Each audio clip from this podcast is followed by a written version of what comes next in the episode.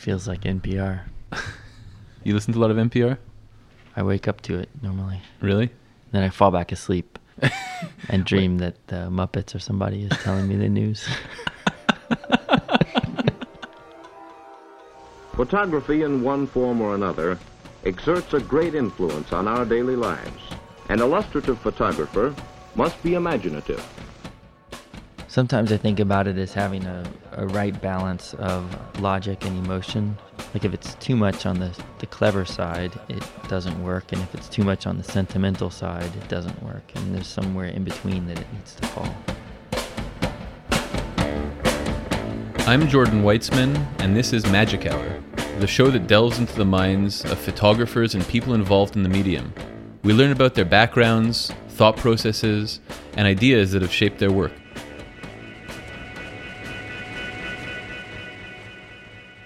Today I speak with Jason Fulford, one of the most important working contemporary photographers. Jason has published five of his own photo books, including Sunbird, The Mushroom Collector, and Hotel Oracle, in addition to over 40 books of other artists' work that he's published under the imprint that he co founded, J&L Books. He has done editorial work for Aperture, Harper's, and The New Yorker, and his photographs have appeared on the book covers of Ernest Hemingway, Vladimir Nabokov, and Don DeLillo's books. In 2014, he was awarded a Guggenheim Fellowship, one of the most prestigious awards offered in the arts. He's using it to pursue his next book project on the theme of madness. Jason's work creates unusual connections that weave together the playful and the profound in a way that subtly observes both the humor and sadness in life. What keeps me going back to his books is that they don't resolve themselves. You can pick one of them up from time to time and always see something new. I visited Jason in Scranton, Pennsylvania, where he lives with his wife, artist Tamara Shopsin, in an old carriage house that they bought and converted into their home. The space that they created together very much resembles both of their work intelligent yet playful, refined but unpretentious. My mom put me in a photo class when I was 11 years old, and I loved it. We would shoot and go into the lab, develop the film, make a print all in the same day. That seemed really fast at the time. And I think I also always loved that you could go in the darkroom and make a, a print that was the same quality as something you would find in a museum somewhere, but you could do it at home or you could do it all in a day like that. And so I started taking pictures then. I think one of my first one of my first pieces was an assignment for that class and I did a slideshow about our basset hound whose name was Honey and I set it to the music of um, Linda Ronstadt singing uh, I've got a crush on you. Uh huh. yeah.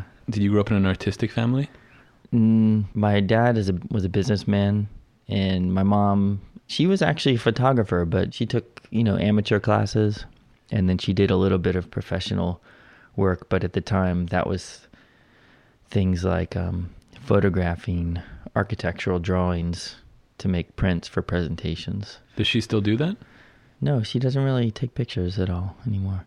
There was one moment she was in the Atlanta airport and she had a whole bag of cameras and lenses and it was stolen at the gate. of the Wow. Plane. I don't think she ever really got into it again after that. So you grew up in Atlanta, and at one point you you, you moved away, right? Yeah, so I I continued taking pictures all through high school, and uh, my photo teacher encouraged all of us actually to apply for this national talent search that Pratt Institute would do every year. I don't know if they still do it. And so I sent in some slides, and I I got first place, and so they offered me a full ride. Wow. I think my dad didn't want me to go, or I thought maybe I'll just go for a year and then go do business school. And he said, you know, I don't want you to waste a year now. So I decided not to do art school at all and to go to, to business school. And then I went to tell my photo teacher, and it was the first time he ever like cursed me out. He basically said, "Get the fuck out of the room! Like I don't want to see you." Like, what the hell are you doing? Yeah, Huh. like you're gonna turn this down. and that really jarred me. So I took the scholarship and I went straight to Pratt. So that was 1991. I moved Huh. to Brooklyn. It's a good use of curse words. If you only use them when you really mean them, Yeah. uh, then they'll be taken more seriously. Were you looking at a lot of work at that time? Like a lot of uh, a lot of other photography? I think the early Twin Palms books were on my bookshelves. Just some classics. Atget, Paul Strand. Hmm. There was a book by a German called Uta Berend. Her book had a huge effect on me. It was called Girls, Some Boys, and Other Cookies. And um, it was a book of full color, full bleed pictures and super colorful images of people and, and places. And I remember picking it up and looking at it and kind of hating it. But for some reason, I looked through it again, and then a third time, and then a fourth time, and then it became my favorite book for a while. And the thing I learned from that was how pictures can speak to each other, because each spread is is kind of an autonomous unit in that book. Each double page spread, so it's two pictures basically having a conversation with each other. Right. That's probably the book that had the biggest influence on me. Huh. Yeah. Were Were you into other art at the time? I don't know. I was looking at all sorts of stuff, and I feel like those years were. I think my philosophy in school was work through ideas and throw everything away. Like I didn't take care of anything that I made at school. I Hmm. just realized, I thought this is, this is bad and ugly, and I'm working through something. Do you still kind of have a bit of that philosophy with your work? I think when I'm out taking pictures, I forget immediately what I've just shot. Like I remember it when I look at the contact sheets. Yeah, I mean, I love doing crossword puzzles. There's a similar philosophy there. Like you, you work really hard, and and then you finish this thing, and then you throw it away. hmm But when you work on a book project, do you feel like you have to work through lots of edits and lots of iterations before you come to the final version? Yeah, every book I've made has like a whole bookshelf of uh, mock-ups. It's always ugly, and you're slowly making it into something good. But just by looking at it and having a reaction to it, it's not like a recipe you set out ahead of time and then you just follow the recipe. Right. Um, at some point, a project takes on a subject, and then at that point, I'm collecting images kind of randomly through my life experience that relate to that topic. It's just like, um, what do they call it at the NSA? Like the big data sweep or something. and then the editing phase is is finding a point of view within that, and you're using the images to then articulate that point of view. So it, in a way, it's like the first part is is getting all of the vocabulary into one space, and then the second part is writing it. hmm If you switch the order around, you're saying something different. Right. I mean, all of the questions and all of the answers come out of the work itself.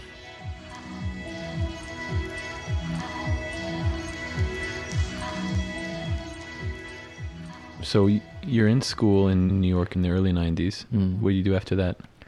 I worked in a graphic design studio for two years. It was a guy called Michael Rambo. One of his big clients was Fox Lorber.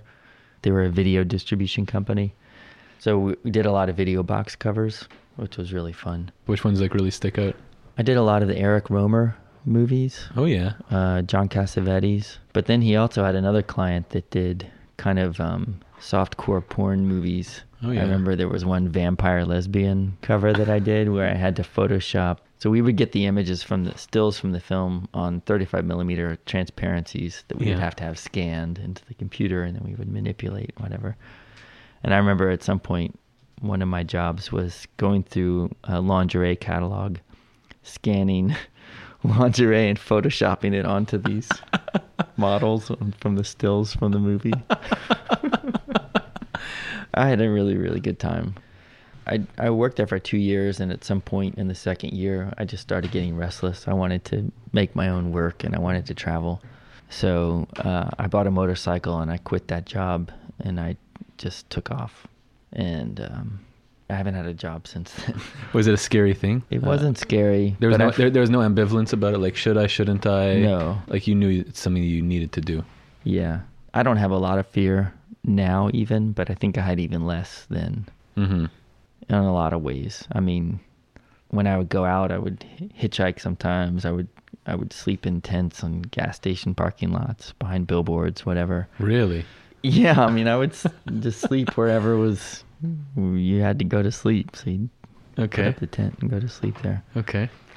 I remember one trip to Poland. I was hitchhiking around, and I had set up in this park somewhere in this town called Jarocin, and I wanted a motorcycle to drive around Poland. So I went to the. This was pre cell phone, pre internet, and I remember going to the town square. There was like a uh, community bulletin board, and I had a Polish to English, English dictionary and I found there was a listing for a motorcycle for sale. So I went over to that person's house because the address was listed, and uh, his sister was there, and he was a welder, and I was a welder at the time too, same age. That was interesting. And she said he's at work, so but you can hang out here till he gets back. So I sat there with her and her kid for a while, eating uh, tomato sandwiches and coffee. and he said, "Yeah, I have a motorcycle for sale, but it's broken." And I said, "Well, why don't I just pay to fix it, and then I'll use it for a few weeks, and then I'll give it back to you." And I think he really had his eye on this other bike that he wanted, so he was Mhm. like, "No, no, it's not worth fixing." But I have this this other bike for sale that I want to get, so I said, "Well, maybe let's split the cost of it, and then I'll use it, and then I'll give it back to you." So we went over to this his friend's house. It was one of those old sort of communist style apartment blocks and Mhm. they had a garage in the back, communal garage, and we went, and it was this bike called a Jawa, J A W A, Czech bike, Mhm. and um, so we went upstairs, and you you have to like sit and do some shots of grain alcohol with the guy's dad, you know, before you do the negotiation. Par for the course for That's pretty kind of negotiation. So anyway, we ended up getting the bike. Uh-huh. and then that was that was a long day. And then i was like i'm gonna go go back to my tent to go to sleep. And he was like where are you camped out? I said this park over there. He was like that's really dangerous over there. You might get killed. Do you do it anyways? yeah Yeah. it was fine Right. No fear. That's why we. That's why you got onto it. Yeah. Yeah.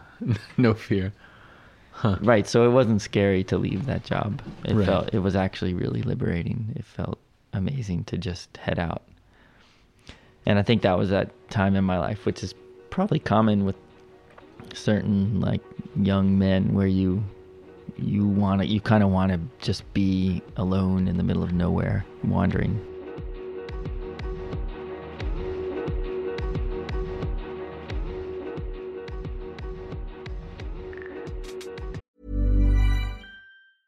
Hey, I'm Ryan Reynolds. Recently, I asked Mint Mobile's legal team if big wireless companies are allowed to raise prices due to inflation. They said yes. And then when I asked if raising prices technically violates those onerous two year contracts, they said, What the f are you talking about, you insane Hollywood ass? F- So to recap, we're cutting the price of Mint Unlimited from $30 a month to just $15 a month. Give it a try at mintmobile.com slash switch. $45 upfront for three months plus taxes and fees. Promo rate for new customers for limited time. Unlimited more than 40 gigabytes per month. Slows. Full terms at mintmobile.com. So, uh, this that was like your first big road trip that you did. Like it was a cross country. What, what was the trip? it was like a vertical cross country so i drove up to the headwaters of the mississippi river in minnesota Mm-hmm. and followed it down to new orleans Mm-hmm. kind of zigzagging through the midwest And what was that like? it was amazing. I felt like I was on a treadmill with uh, the world just like flying past me. It felt like I would go through these towns and take with me everything that I thought was beautiful, basically, like within pictures. Mm-hmm. Were you reading a lot? Yeah, at the time I was reading like Don DeLillo, Thomas Pynchon, Which ones? Crying of Lot 49, White Noise. Do you feel like that um, they influenced the way you were seeing? Definitely. Yeah. their characters and make made the world feel like it was full of like mysterious signs, Mm-hmm. open metaphors. Right. This is the trip that led to Sunbird, your first book, Mm-hmm. right? Did you have that book in mind while you were while you were on this trip? Did Not you, really. I just wanted to make a lot of pictures. I mean, I, I wanted to make a book, so Yeah. that was kind of the default place where it would go. I mean, what that ended up leading to was my friend Leanne Shapton, who's the L of J&L Books, while we were at Pratt, we dated for a while, and then we split up, and then we became like best friends. Mhm. And so, a couple of years later, when the when the Sunbird was made, I remember going to Toronto. She's Canadian, Yeah. and um, showing her the book and saying like, "Look, I know how to make a book now," because we had always talked about doing some kind of thing together where we would make stuff, and and so it became that we made printed matter. Mm-hmm. So we started J&L at that point. So that was the first J&L book. Yeah, I think Adam Gilders and I he he he made all of the wrote all of the fiction in the book. I think we called ourselves Bird Entertainment Uh huh. as the publishing company, Yeah. And then we said that it was distributed by J&L, and J&L that was the first ISBN that we did. Huh. J&L. How did that the image text combination come about? I think it was through my friendship with Adam.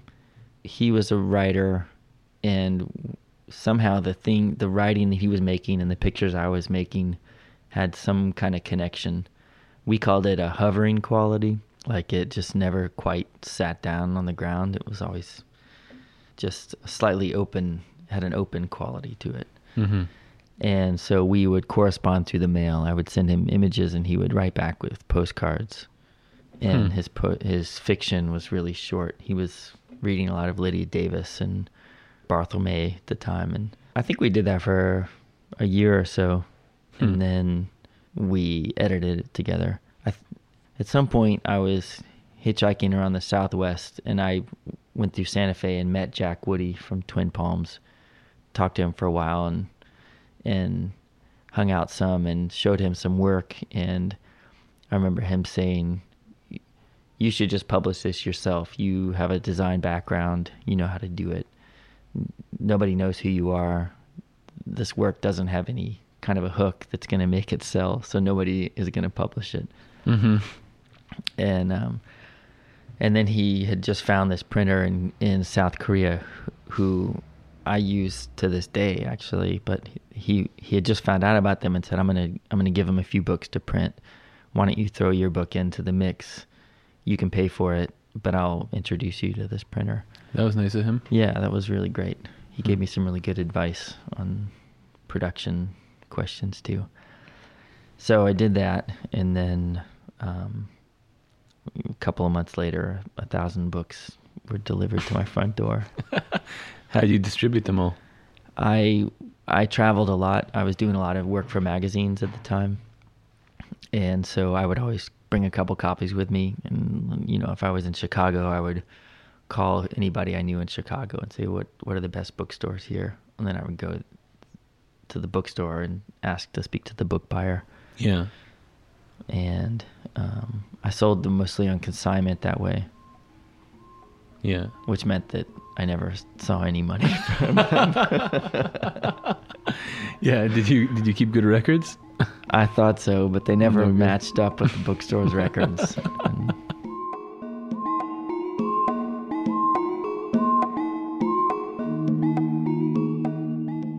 I want to ask you two questions in in relation to all this. The first one is the photos in that book. It seems that today you're still almost making the same kinds of photos. Mm. What I love about them is that you really get a sense of how you see the world. There's a sense of humor to them and a sense of playfulness. There's also a bit of a dark quality to them. Were you always making those kinds of pictures or did they slowly develop into into your voice? I think something happened on that first road trip I did. Something gelled. And I think moving out to Scranton had something to do with it.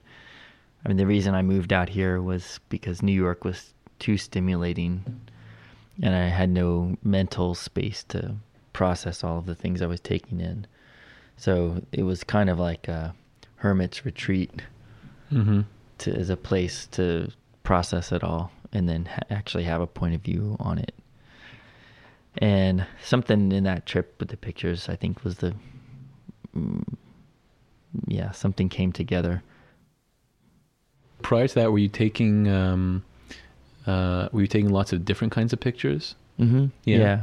black and white, color, thirty-five millimeter, four by five. So Did you make a decision at one point to re- like really stick to one format?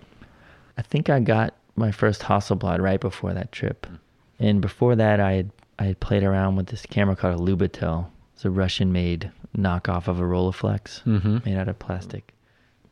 I liked that you looked down into the camera Mm-hmm. and into the viewfinder, like the glass plate, Yeah.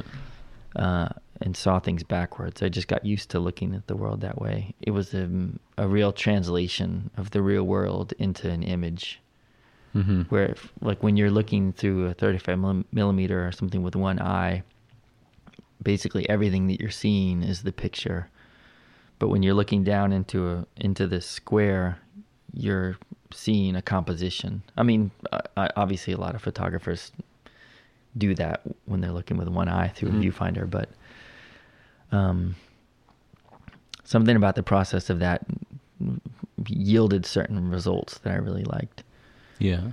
and it was always important for the images to have some kind of open quality. And I don't know if that had to do with the desire for things to last longer or if it's just more fun to look at an image that that is open. Okay. Um, o- open ended. Yeah, because you you can bring things to it. And then if you look at it a year later or a couple of years later, you bring something else to it. And so it kind of is everlasting that way.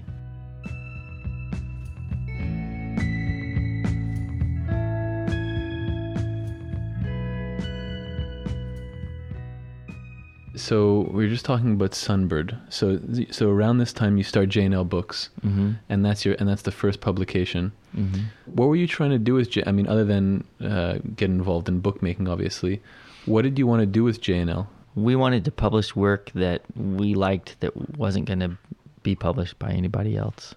Mm-hmm. And so we started with artists and writers we knew. One of the one of our first books was called J&L Ill- Illustrated Number One, and it has uh, drawings by a bunch of different people and then writing by I think about twelve different authors. So you just uh, reached out to artists you were interested in, and went about it that way. Yeah, Yeah. exactly. How did the uh, the Ed Panar books come about? Ed sent us some cold call submissions through email of drawings that Mhm. were really bad. but there was something about them that made me look twice and made me look him up. And I don't remember what kind of website he had or or how I found out more information about him, but I found these videos that he had made with a friend in high school. Mhm. They had uh, um, in Johnstown, Pennsylvania. They had a show on the on public access Mm-hmm. that was incredible. Really? Yeah, You know, I can get some of his early pictures, it's pretty amazing how he was. Uh, the types of pictures that he was making at the time was pretty is pretty amazing. There's one that sticks out of uh, of a guy in the computer lab just turning around, and it's like this blue, this blue wall, and all of, you know the computers lined up. And I just remember thinking to myself, like, it's pretty amazing that he thought that would be a picture, so young. If you look at these videos, you see they they were pretty free spirits in Mhm. in the middle of nowhere, Johnstown, Pennsylvania. Photography. I don't know. I never really talked to him about his roots that much, but anyway, so so I so I uh, I got I got back in touch with Ed, and then I think he was going to grad school at the time up in Detroit, hmm and we said let's make a book together. I I don't know what it's gonna be, and he was about to move to Los Angeles, and so we ended up making making a book of the work he made in Los Angeles. hmm That that was um, Golden Palms. Palms. Yeah, Golden. Palms. Yeah. So is that how is that how book projects often come about? Do you kind of see a sensibility that you like or that you respond to, and then develop the project with the artist or with the photographer, or do you come across work that's more that you see the potential for a book in Yeah, it's happened both ways. both ways? Yeah, some of the people you really f- you feel like you you do it together fully from beginning to end, and others are people you reach out to and because you like their work and or you like a body of work that you've seen and you want to make it into a book. Right. I wanted to ask you about uh, the Michael Northrup work. hmm How did that How did that come about? I met Michael through I call him Strobes. That's his nickname. Strobes. Yeah. Oh, yeah. Or Strobies. Uh huh. I met Strobies um, through my friend Paul Sahre, who's a graphic designer. Paul designed our J&L logo. I also met my wife Tamara through Paul. She was Really? working for him. She Tamara worked for Paul Sahre. Mhm. Huh. Okay. So this is a time in my life where I was in New York a lot, but I didn't have an office, and some of my friends did. So I would spend some days just sort of visiting all of my friends in their offices, Uh-huh. drinking free coffee, and so Paul had lived in Baltimore, and um, he knew Strobies, Mhm. and knew that he had this great body of work from the 70s and 80s. And he introduced us and said, You should go down and take a look at it. So I went down to Baltimore and spent a couple of days with him looking at all of his contact sheets from like 1971 to 2000 or whatever. Mm-hmm. And it was so intense an experience um, because the pictures I think are so evocative. They're so full of these lives of people in these small towns in the United States who were all living pretty hard and also reproducing. Mhm. and uh, and Strobes was in the middle of it all with his camera. And he told me there were so many stories in all of his pictures, and a lot of the people are dead now, or died young, or died in Vietnam, or whatever. It was so intense. I remember on my drive back home afterward, I had to pull over on the highway and, and cry.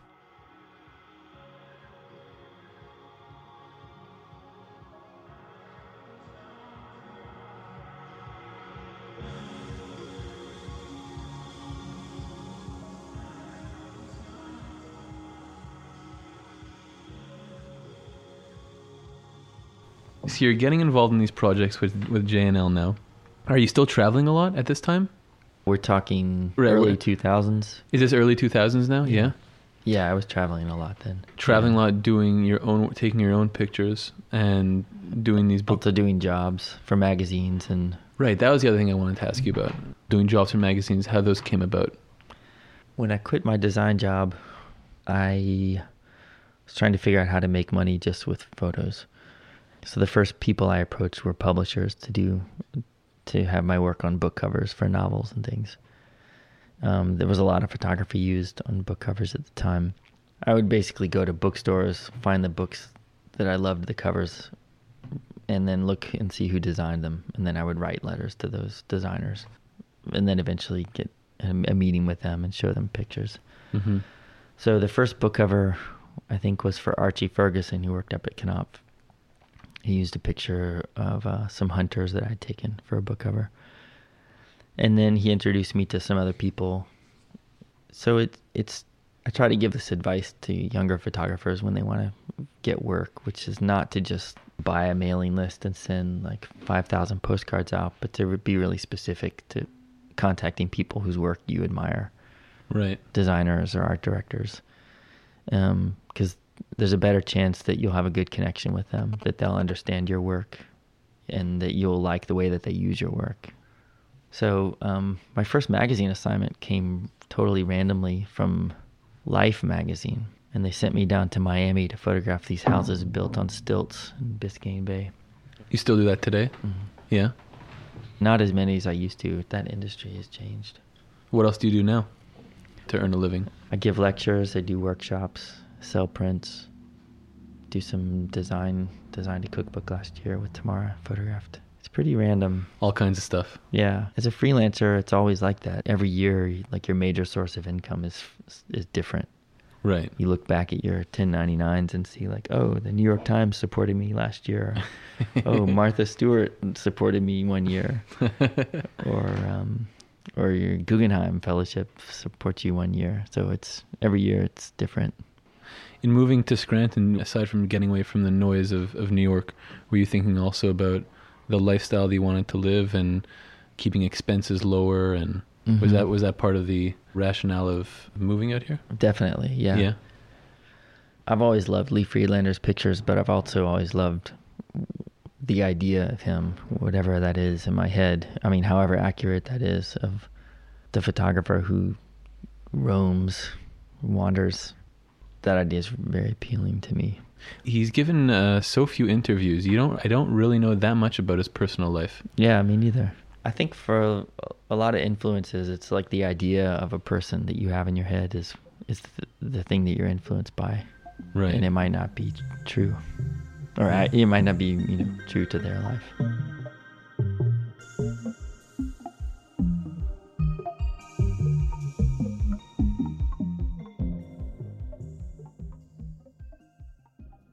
Ask you about the website. How did you develop that? An old girlfriend, Benedict, she gave me jasonfulford.com as a present once. Uh huh. so it felt weird to me at the time because dot com is like dot commercial and i didn't want this thing to be like uh, a portfolio like give me a job or something so there was a website that i'd found at the time that you, that's still around. It's called superbad. Okay. superbad.com and it was this infinite labyrinth of absurdity and nonsense with no credits anywhere. Like who made this? And it's just endless clicking. And i loved it. So that was kind of the biggest influence on on my website. I wanted to a similar feel. Yeah. infinite labyrinth and you could never find your way back to a page that you remembered Huh. That was the first iteration. hmm And it's changed over the years, different times. You know, when I've been hard up for money, I've made it more like, give me work. Uh-huh. and then I've pulled back. And at the moment, it's somewhere in between those things, or it's all of them mixed together somehow. You did it all yourself? All Mhm. the design, all the. Yeah, some of those pages are really old now. Really? yeah. As much as you browse around, you, you seldom come across more creative types of sites like that. You can kind of get lost and, and and move around and yet it's still informative. Like it still does what it needs to do in terms of you know if, uh, if an editor wanted to see something or you know commission work or books you've done. No it's great. Yeah, I don't have any of the pictures from the books on the site. I put work on there that works in that format. Online, digital, fast, heavy clicking. mm-hmm I think that the internet is built for speed yeah and there's no use trying to fight that. It's just innate. That's how we use it. We Right. consume things really fast and move through it. So there's certain work that I don't put up there at all that is that works better in books. there's a quality in the actual site itself. I mean, you're talking about the kind of, uh, you know, the absurdity and the the nonsense of, of that site. But it seems like there's almost like uh, there's a similar quality to the site as in the work also. Like again, going back to this sense of humor and playfulness. Mm-hmm. And I wonder if you could talk a bit about that in terms of how you think about that in terms of your work and the work that you aspire to, the work that Mhm. you publish. Well, I went through a phase of reading a bunch of Russian authors who used absurdity and humor to um, somehow process very mundane things. Mm-hmm. I don't know if I'm projecting onto them, but it seemed like those like appreciation of the absurd and and humor were tools to get through tough times in life or something. And I've definitely used that in the past before. Uh, but I also love it when somebody really smart and is talking about something very heavy or serious, but they use humor as part of it. I just think there's always a place for it, Right. and it's hard to be an, a psychoanalyst about on myself. Right. I don't really. I'm not a very good analyst. Uh, But it always is something that you try and like infuse in the work. Whether like if you're working on a book.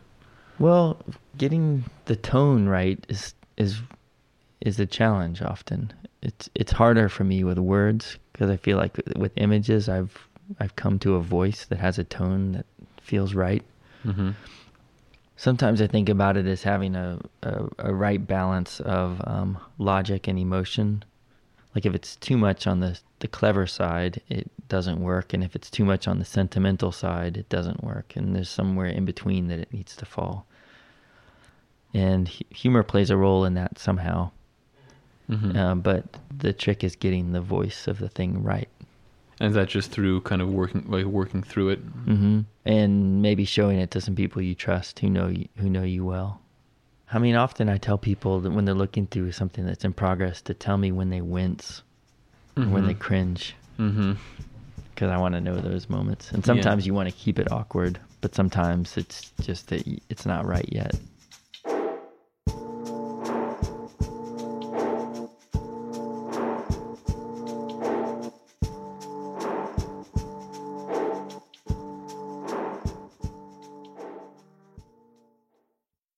That book to me was about evolution mostly. Like how you start to see something and then that affects what you what you're going to see next. And then what what you see there is going to affect the next thing that you see. Basically whatever's in the back of your mind is is um is helping to focus your attention on something in the world. And that's constantly changing. I mean if if you and i were to go outside right now and make pictures we would we'd be looking at the same place but we would make really different images Right. depending on whatever we're thinking about and whatever our life experience is and everything. So that book was a, was a was a kind of a controlled experiment in that starting with these found photos and seeing where they would lead in a direction and then halfway through the book kind of stopping and starting again and it, it went off in a different path. That was the first book that you worked on with uh, Lorenzo De Rita. That's right. What was that like working with him? What was the uh, what was the dynamic? I really love working with him. He has one quality about him, which is that he keeps things very open until the last possible minute. Uh-huh. uh, so I love making books that way because you're open to finding new things that fit in up until the moment you finally go to press. Mm-hmm. And so he played a few different roles in the Mushroom Collector. One was keeping that quality in the air until we finalized everything. Mm-hmm. And then he had some really good specific pieces of advice with things. I mean, for example, I remember one of my first ideas was to have all of the mushrooms pictures in a grid at the beginning of the book. And then, so it was very linear, like, okay, this is where it started, and then move on through how the pictures evolved. Yeah. And he's the one who suggested to scatter the mushroom pictures throughout the book as this kind of backbeat that you would keep coming back to. And so he just it it's editors, good editors are, are really great for seeing the work from the reader's point of view. Mm-hmm. Because there's a story that's in your head, you made all of the work, but um, the editor needs to to see how it is communicated through the book. Once the book was published, and you were getting it out, was the first time where you started to do exhibitions in ways that were more than just exhibitions. There were more creative kind of ways of presenting the work. Yeah. I That was the first time. Yeah, I think the the the month long storefront we did in Amsterdam was probably the first version of that. And then the other events kind of spawned from that. Yeah, I mean the first one, he said he wanted to bring the book out in Amsterdam, and and there was some space near his office that was for rent, and he said maybe we could rent this space out, and it was a storefront space for some uh, clothes designer. So we made it into a storefront, basically into a a weird hybrid of of a store, a bar, and w- what we imagined this anonymous mushroom collector's workspace looked like. Mm-hmm. And then we filled it with all of these items that were that had something to do with the making of the book, from contact sheets or Polaroids or sculptures or Yeah. typewriters, and um, people didn't really know what it was, and and had to figure it out by coming in and going through all of the stuff. Yeah. Yeah, and that led to the next thing. So then some friends who had a basement space in New York asked me to do something Dexter Sinister, and since it was a basement with no windows, we decided to make a dark room, and then this idea for performance came out of that. I- guess the Hotel Oracle exhibits were, I mean, once you started doing the, the mushroom collector ones, you had that in mind and Well, Lorenzo and I were talking about how to bring that book out, and we were both talking about Georges Perec at some point in our conversation. Mhm. And Perec had written a, an essay about the perfect Parisian apartment, and it was like every every room was in a different neighborhood, yeah. and the ideal place for that. So like the living room was on the second floor, overlooking a park. The kitchen was on the first floor, next to a grocery spot, and anyway. Yeah. Uh, so we thought about the uh, Hotel Oracle being an actual place, but it was scattered all over the world. Hmm. So the room was in New York. The the uh, the game room was in Tokyo. What else was there? The shuttle van was in Philadelphia. Um, the pool was in Los Angeles, Mhm. etc. I wasn't able to visit any of them, but just by uh, look like looking through some of the images, it looked really great. Yeah, it was fun. So other than um, other than the traveling to Gjoa Haven on Mhm. assignment, what else are you working on now? Well, I had this Guggenheim Fellowship last year, and so I made a lot of work on the theme of madness, and I'm working through that at the moment. I'm at that phase we we talked about earlier in this interview of um, having collected a lot of work and now finding a point of view through it.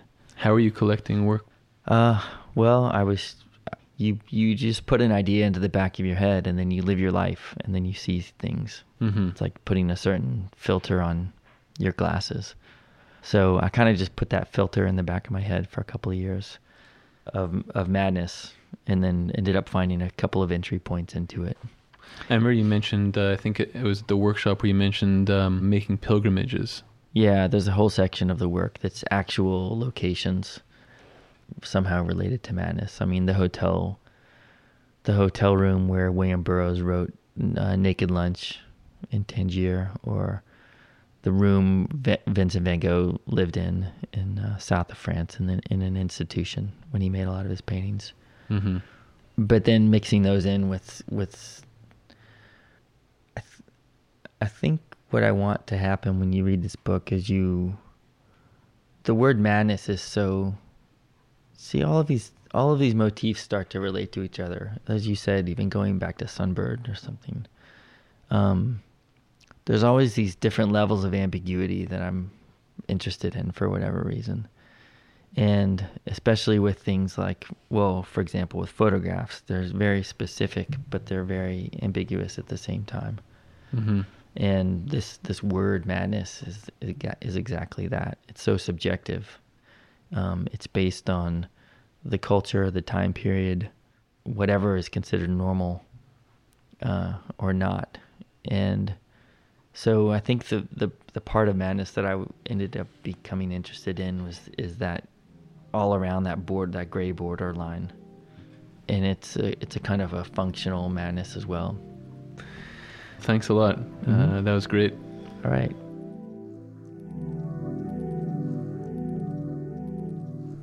That was my conversation with photographer and publisher Jason Fulford that we recorded in the Electric City, Scranton, Pennsylvania. Magic Hour is produced by me, Jordan Weitzman, and Michelle Macklem, and edited by Crystal Duhame. Special thanks to Lenny Pierre Ramos. For more information on Magic Hour, along with visuals and works that are mentioned in the show, visit us at magichourpodcast.org. Leave us a review on iTunes too. We'd really appreciate it.